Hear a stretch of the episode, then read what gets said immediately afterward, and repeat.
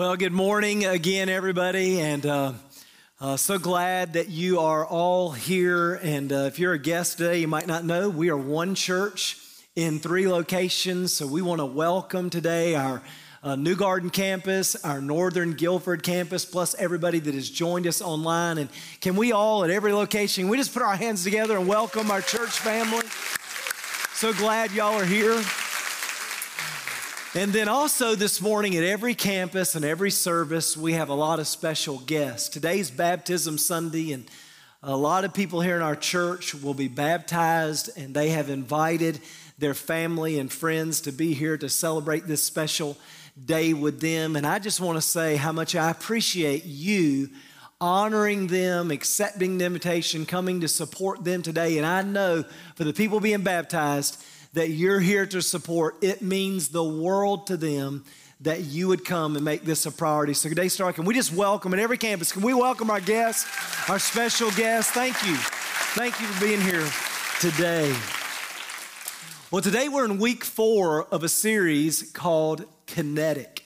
And if you don't know what the word kinetic means, kinetic, kinetic energy is the energy an object possesses while in motion. And we've been comparing in this series the difference between potential energy and kinetic energy. And we've said the best way to kind of illustrate that is potential energy is the energy a ball possesses sitting at rest at the top of a hill. It has lots of potential, but it's it's at rest. It's not moving. It's just sitting there and so its potential is not being realized. Kinetic energy is the energy that ball possesses as it rolls down the hill. And what we've said is that the Christian life is not a life of potential, that we want the Christian life to be kinetic. In other words, we want to put our potential in motion. No one wants to get to the end of their life and say, My life had great potential. Right? That's a great thing to say early in life. But we only get to the end of life and say, my life had great potential because if we say that at the end of the li- end of life, that means we spent our life just sitting there. We don't want to have potential energy. We want our potential to be realized. And in order for that to happen, we got to get the ball rolling. We got to take a step. See, what we're discovering in this series is that sometimes we're sitting and waiting on God, so we think. When the truth is, God's already taken a step and He is waiting on us. He's waiting on us to have the courage to, to take a step, to, to get things in motion. And as we move, God meets us in that journey. That's what we've been talking about. And what we've also been trying to define is what are those steps? What is it that God is calling us to? What does it mean to follow Christ? And at Daystar, we've uh, been clear to define this is our mission. Our mission is to help people to follow Christ. And so we put that in a statement. It goes like this Whatever it takes to make Christ followers who know God, find freedom, discover purpose, and make a difference. Let's say that together. Whatever it takes to make Christ followers who know God, find freedom, discover purpose, and make a difference. And what we're saying is that we want to help people take these steps. We want to help people put their potential into motion. We want people to experience kinetic energy instead of just potential energy. So we've said that first step, knowing God, our strategy for helping people know God is our Sunday experience. Our Sunday experience. So, what we're trying to do in this environment every week is to cultivate and strengthen your personal relationship with God. Just imagine going to a church that chooses to not focus on religion and a list of rules, but instead focuses on helping you fall in love with God. Helping you learn to walk with God, knowing that if you learn to walk with God, He'll work out that other stuff. So, this environment is designed to help you learn to walk with God. We've said step two is to, is to find freedom. And our strategy for finding freedom is our small groups. Our small groups. So imagine, listen, imagine attending a church where you're not just a number in a crowd, but you're a part of a family. Isn't that better? Don't we want to be a part of a family? And at Daystar, that's our emphasis. And small group gives us an environment where we can become a family, a spiritual family. And the reason that's so important is because it's in the context of those relationships that real change happens. It's in the context of those relationships that we get to lower our mask. Imagine attending a church where you don't have to pretend, instead, you can become. And becoming is better than pretending. That's step two. We said step three is to discover our purpose, and our strategy for discovering our purpose is Growth Track. Growth Track. Growth Track is a four class series that we teach every single month that helps people learn how to take these steps to discover and to fulfill their purpose, which is so important. So important. You know, still today, the number one question people are asking is, Why am I here? Why was I created? Why am I on planet Earth? Many people live there. In fact, surveys suggest 80%, even of Christians, can never answer that question. We want to make sure that's not your story. We want to answer that question. In fact, last week was step three where we talk about that. We had record attendance in Growth Track. 76 people last week were discovering their purpose. Isn't that good? And we want you to discover your purpose. Now, here's what we're talking about today. We're, today we're talking about step four. And step four is to make a difference. To make a difference. And psychology has confirmed what the Bible has been teaching us for thousands of years. And here it is no matter how successful you are, no matter what you accomplish, no matter what you achieve, no matter what you gain, if you don't live your life for a transcendent purpose, if you don't live your life for something bigger than yourself, you will never be happy. Because we were created for more. We were created to live for a transcendent cause, a cause that is bigger than ourselves. And until we figure that out, man, we're never really satisfied. So at Daystar, our strategy for helping you to make a difference is the A team. The A team. When you showed up today, there were dozens of people all over our campus who are here to serve you, to help you, to bless you. That's the A team. And they serve hundreds of volunteers week after week after week. Why? Because they want to make a difference. Now, I wish I had time to talk about this, but in fact, it's so much, it's stirring in my heart. We're going to talk about this in detail for the next four weeks, but let me give you a little preview. Because at Daystar, we want to make a difference, not just in a generic sense, but in a very specific sense that we feel called as a church. We feel a responsibility as a church to contribute to the body of Christ and to our city and our world some very specific things that we're going to talk about for the next four weeks. So here they are. Let me just highlight on them.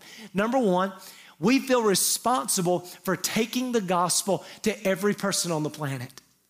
And I don't know if you understand this or not, but even here in America, do you realize 80% of America is unreached?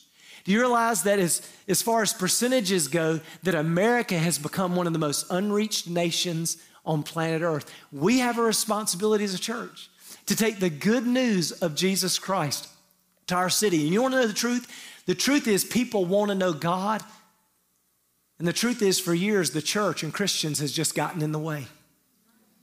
And we want to make sure that doesn't happen and to give every person in our county, in our city, an opportunity to hear the good news and say yes to the love of God. But not only here, we want to take the gospel to every unreached nation of the world. And boy, does our world need that right now. When you look at the news and you see what is happening in North Korea, you see what is happening with Iran, you see what is happening in Syria, you see our relationship to Russia and China. What's the answer to that? Let's elect the right person, right? Wrong. A political party, right? I wish. Wrong. The answer is the gospel of Jesus Christ. The good news that God loves the world. Amen? So, if we, if we want to see peace in our world, it's not going to come because we have more nuclear bombs. The nuclear bomb our world needs is the power of God's love. And when we begin loving terrorists in these nations and preaching the good, that has the power to change our world and to usher in peace. Amen? So we're going to talk about that. The next thing we feel really uh, this just so important to us is to build strong families. I don't know if you realize this or not, but the first institution that God ever created, it was not the church. And it certainly was not a government. It was the family. In society, the future of the world rests on the foundation of strong families. We have a responsibility as a church to build, to empower you to build a great mar- marriage, to empower you to disciple your kids, to build strong families. It's so essential, and we are passionate about it. We are called to it. Man, again, our world needs it. You have friends, and I do too, and family and neighbors who desperately need help building a great family. Because listen, again, you can achieve all kinds of things if you lose your family. It's very hard to have a, a life of satisfaction and contentment because something very painful happens in that experience, right? So we, we want to build strong families. Here's the third thing is we want to reach the next generation. One of the things that uh, for years and years and years, this I wish I had time to tell you the history, but this is kind of how our church got started. Is that we have a responsibility to give our faith to the next generation. I don't know if you know this or not, but 80% of all the people that come to Christ today do so before the age of 13. 13 which means we have to do our very best. Listen, not focused on the old people like me. We have to do our very best to focus on young people in the next generation, which means I've got to get over myself so that I can give the gospel to the next generation. Amen? It's not about me. I'm already in. I'm walking with God. I'm going to lay down my life so that somebody else can get in. And so we've got to do a, just a fantastic job with children, with youth, with college students, with single adults. We want to do our very best to raise them up. And when you study revival history, you know what you discover? Every revival in the history of the world started with those young people. Jesus gathered a group of 12 teenagers and launched the church. And man, we want to bring in a great revival and to do it with our young people. Here's the final thing is that we want to build leaders and here's my conviction if I can teach you to lead, if I can turn you into a leader, not just a follower, then you're going to be more fruitful, more successful in every area of your life. Because leaders, once you understand how to lead, you can just about do anything. So it's going to empower you in your marriage. It's going to empower you with your kids. It's going to empower you at work. It's going to empower you in the neighborhood. It's going to empower you in the PTA. It's going to empower you at the gym and on the ball field and all these places we go where we have influence. If I can turn you into a leader, then you begin to prosper and to bring life and the kingdom of God into every situation that you live in. So we are very passionate. We have a responsibility as a church to raise up great leaders. So we're going to talk about those things in details for the next four weeks. Don't miss it. And there was a time in history where the early church was in the same place that we find ourselves in today. Jesus has finished his public ministry. He's already died on the cross. He's risen from the dead. He tells the church to go to Jerusalem and wait and to pray. And so they're waiting and praying. Listen, the church is full of potential. 120 people full of potential. But now it's time to put their potential in motion. And in Acts chapter 2, the Holy Spirit descends upon the church. And in that moment in Jerusalem, this is fascinating. In Jerusalem, there's a whole a multitude of Jewish people. They're not secular. They believe in God. They've come to Jerusalem for the Passover. It's kind of like their Christmas or Easter service. All the religious people have shown up. And Peter stands up and he begins to preach this fiery message to a group of people. Listen, a group of people who think they're waiting on God. But God is waiting on them. See, God has already sent the Messiah, the Savior. He's already died and rose from the dead. And now the church has shown up, the Jewish people have shown up in Jerusalem, and God is trying to get the ball rolling. He's trying to turn their potential kinetic. And so Peter stands up and preaches a message where he explains the good news. He helps them to understand listen, that God loves you and that God sent his one and only Son in order to rescue and to redeem your life. He wants them to understand, listen, that all of us are born in sin. Did you know that? All of us have sinned. All of us fall short of God's glory. All of us fall short of God's moral standard. Sometimes when you come to a church like this and you look around the room, you kind of assume, boy, look at these people, they look so good. Their life is together. They never understand what I've been through. I could never be as good as them. You would be shocked to find out the story of people in this room because listen, everyone in this room has a past. Everyone in this room has things in their past they would never tell the rest of the people in this room. That's true for me, and it's true for everybody else in the room. And it was true to everybody Peter was talking about. And Peter helped them to understand God, listen, God would have been perfectly just to judge us and to wipe us out. But instead, He loved us and sent Jesus, His one and only Son, who went to the cross and died on the cross to pay for my sin and to pay for your sin.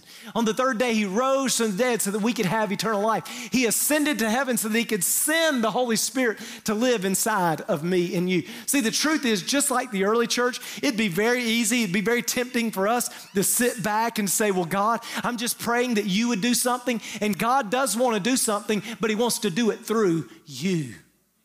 He will not do it without us. He will do it through us. But we have to put our, our life in motion. And so Peter stands up and he preaches this message. And I want to highlight just the ending of his message. This is so great. It says in verse 37, it says, Peter's words pierced their heart. Peter's words pierced their hearts. And maybe today you showed up at Daystar and during the worship, and as I'm talking, something is stirring in your heart. For some of you, it was hard not to be emotional in the worship.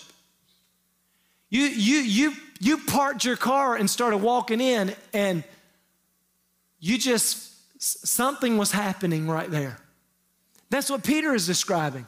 And that's the presence of God. That's the love of God. That's the Holy Spirit trying to get hold of you and to show you his love. It says they were pierced in the heart, and so they began to cry out. Listen to this. They began to say, Brothers, Peter, what should we do?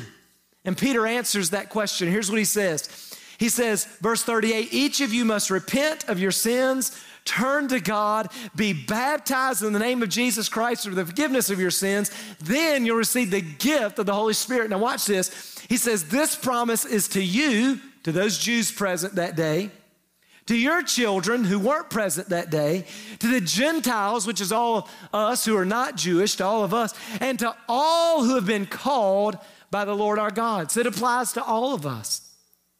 And then he continued to preach and strongly urged his listeners save yourself from this crooked generation. And listen, those who believed what Peter said that day were baptized and added to the church. 3,000 people that day made a decision. Amen.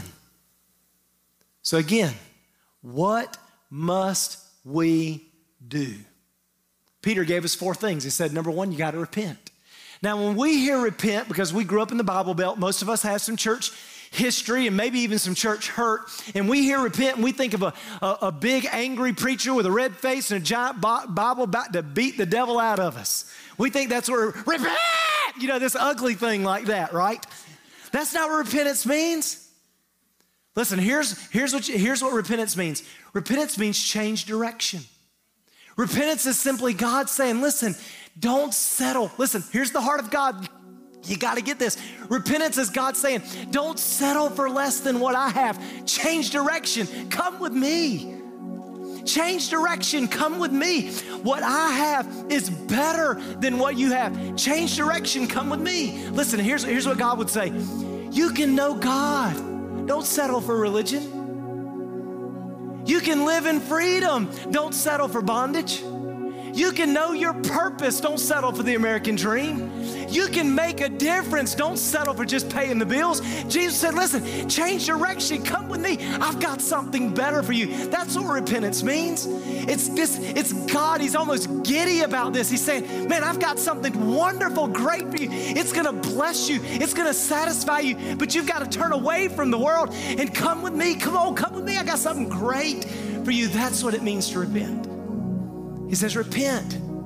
Second, he says, turn to God. So when we change direction, we're turning away from something and to someone. And the someone is the Lord Jesus Christ, the one who loves us and gave his life for us. And listen, this is more than just a, a head knowledge, it's more than a, an intellectual uh, uh, agreement with, with historical facts.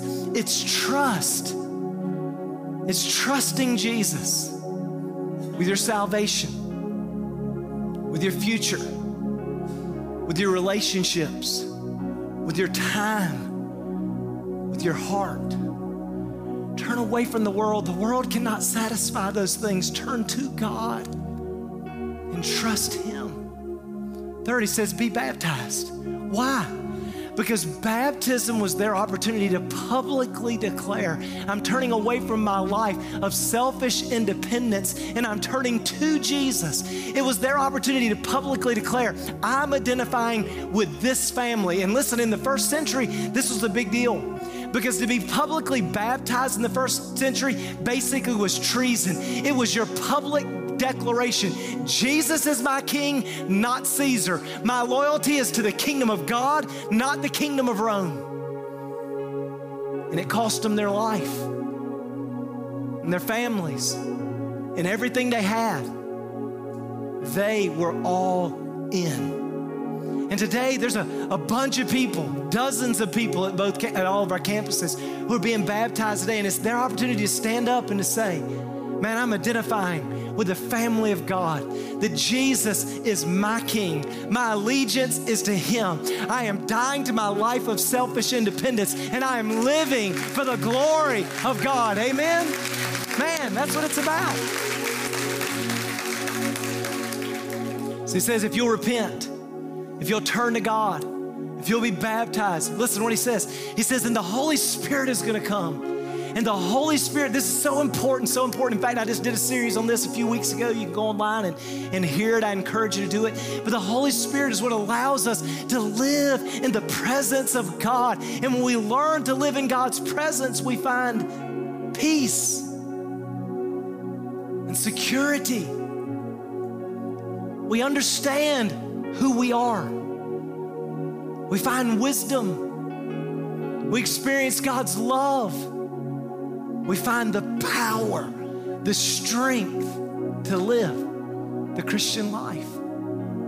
So today, just like Peter, I'm urging you today repent, turn to God, be baptized today. And if you will, the Holy Spirit is going to move into your life like a breath of fresh air. And you're going to discover the life that you were created for. And here's how we're going to end our service. In just a moment, I'm going to give you, if you've never had a personal relationship with God, or maybe you would say, you know, I've been to church before and, and I've been to services like this and I've got some religion, but the truth is, the truth is, God feels like He's a million miles away. Maybe that's you this morning. I want to give you an opportunity today to begin a relationship with God. Maybe you've never been to church, this is your first time. I want to give you it today an opportunity to begin a relationship with God. I'm going to lead you through a prayer. Prayer is just talking to God. And to give you an opportunity to say to Jesus, Jesus, I want you to be my Savior and King. I need your forgiveness and grace. I'm inviting you into my life. And if you're ready to take that step, this is your moment. So I'm going to lead you through that prayer. And then I'm going to explain who's being baptized and why. Because some of you may decide today to be baptized. And then I'm going to pray again for that service. We're going to sing a final song, and then we're going to baptize all the people in this service who are here to be baptized. So, first things first, if you want to begin a relationship with God, if you want to make a fresh start today, wouldn't it be wonderful to put your head on your pillow tonight and know my past is forgiven. Wouldn't it be great tonight to put your head on your pillow and to know that my future is secure? That God loves me, that I am His child, that I can walk with Him. Wouldn't that be good? Man, this is your moment. In fact, I'm going to ask our entire church family, those of you that already have a relationship with Christ, I'm going to ask you to pray this prayer with me because I don't want our guests, we have a lot of guests, I don't want you to feel embarrassed or singled out.